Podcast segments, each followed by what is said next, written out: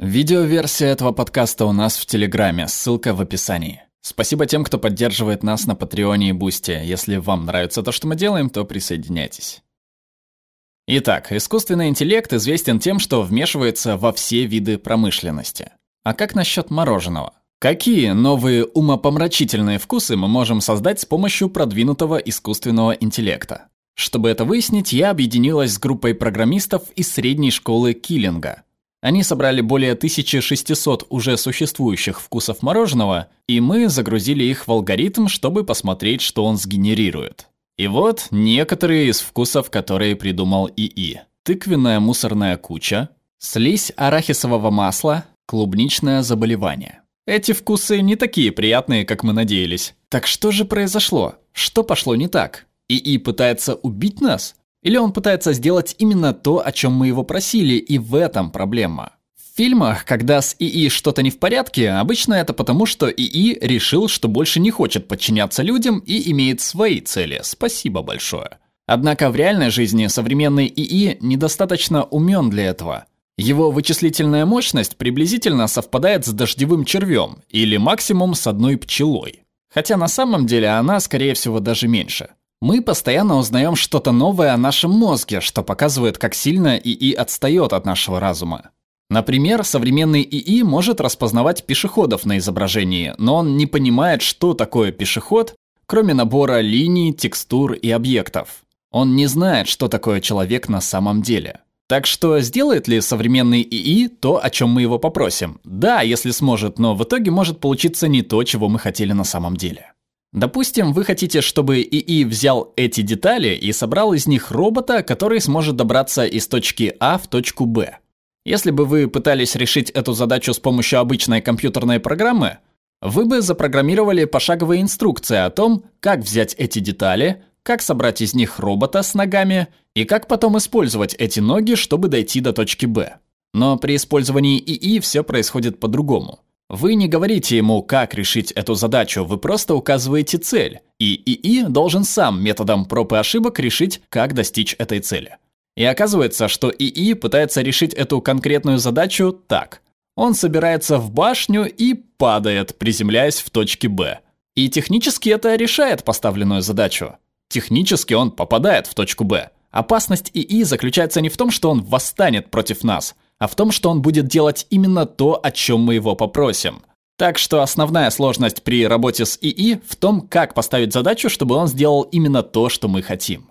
Этот маленький робот управляется ИИ. ИИ разработал конструкцию ног робота и придумал, как их использовать для преодоления всех этих препятствий. Но когда Дэвид Ха проводил этот эксперимент, ему пришлось установить очень жесткие ограничения длины ног, которые мог сделать ИИ, потому что иначе... И технически он преодолел эту полосу препятствий.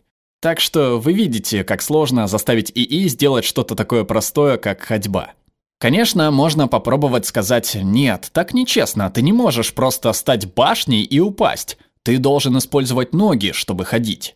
И оказывается, что даже это не всегда работает. Задачей этого ИИ было научиться быстро двигаться. Но ему не сказали, что нужно бежать лицом вперед или что нельзя использовать руки. Так что часто, если вы пытаетесь научить ИИ быстро передвигаться, у него получаются такие сальто и глупые движения. Это происходит очень часто. Или он просто ползает кучкой по полу. Так что я считаю, что терминаторы должны были быть гораздо более странными – а еще ИИ постоянно пытается взломать матрицу.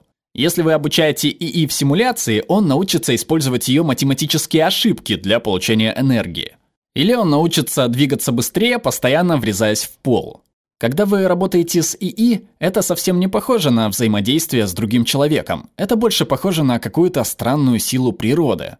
И на самом деле очень легко случайно поставить перед ИИ неправильную цель, даже того не осознавая, пока что-то не пойдет не так. Вот эксперимент, который я провела. Я хотела, чтобы ИИ использовал существующие цвета, чтобы придумывать новые из подобных списков. И вот что из этого получилось.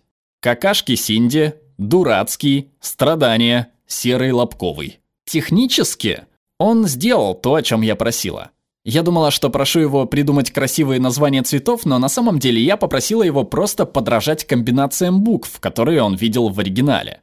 И я ничего не сказала ему о значении слов или о том, что некоторые слова лучше не использовать в названиях цветов. Все, что он знает о мире, это данные, которые я ему предоставила. Так же, как со вкусами мороженого, он не знает ничего другого. Так что именно посредством данных мы случайно можем поручить ИИ сделать что-то неправильное. Эта рыба называется линь. Одна группа исследователей обучила ИИ распознавать линия на фотографиях. Но когда они спросили, какие части изображений ИИ использовал, чтобы распознать эту рыбу, вот что они получили в ответ. Да, это человеческие пальцы.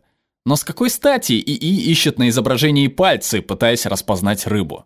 Оказывается, линь – трофейная рыба, и на множестве фотографий, которые видел ИИ в ходе обучения, рыба выглядела вот так. И ИИ не знал, что пальцы не относятся к рыбе. Так что теперь вы понимаете, почему так сложно разработать ИИ, который сможет понять, что он видит. И поэтому распознавание изображений в беспилотных автомобилях так сложно спроектировать. И так много сбоев в них происходит из-за того, что ИИ неправильно распознал объекты. Например, автомобильная катастрофа, которая произошла в 2016 году из-за того, что водитель использовал автопилот Теслы в городе, хотя он был разработан для передвижения по трассе. Вот что произошло. Перед машиной выехал грузовик, но машина не затормозила. Конечно, ИИ был обучен распознавать грузовики на изображениях. Но, судя по всему, ИИ был обучен распознавать их при движении по шоссе, где грузовики можно увидеть только сзади.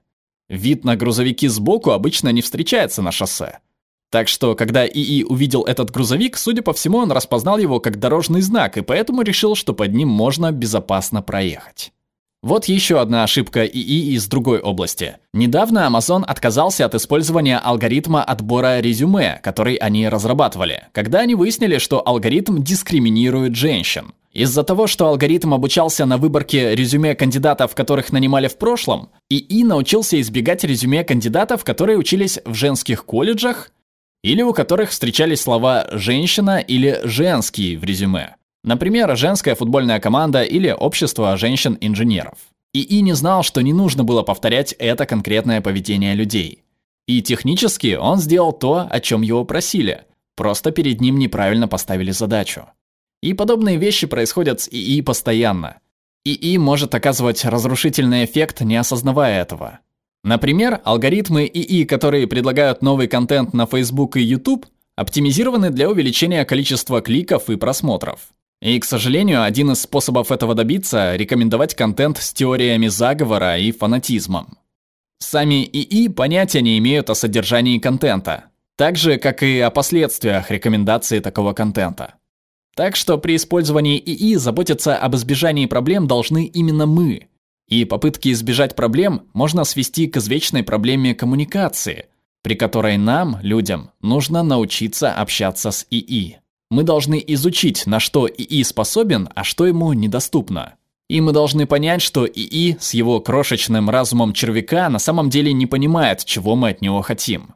Другими словами, нужно смириться с тем, что нам придется работать не с суперумным всезнающим ИИ из научной фантастики. Мы должны быть готовы к работе с тем, что у нас есть сейчас. И современный ИИ достаточно странный. Спасибо. Перевела Мария Кибель, отредактировала Юлия Калистратова, озвучил Глеб Рандолайнин.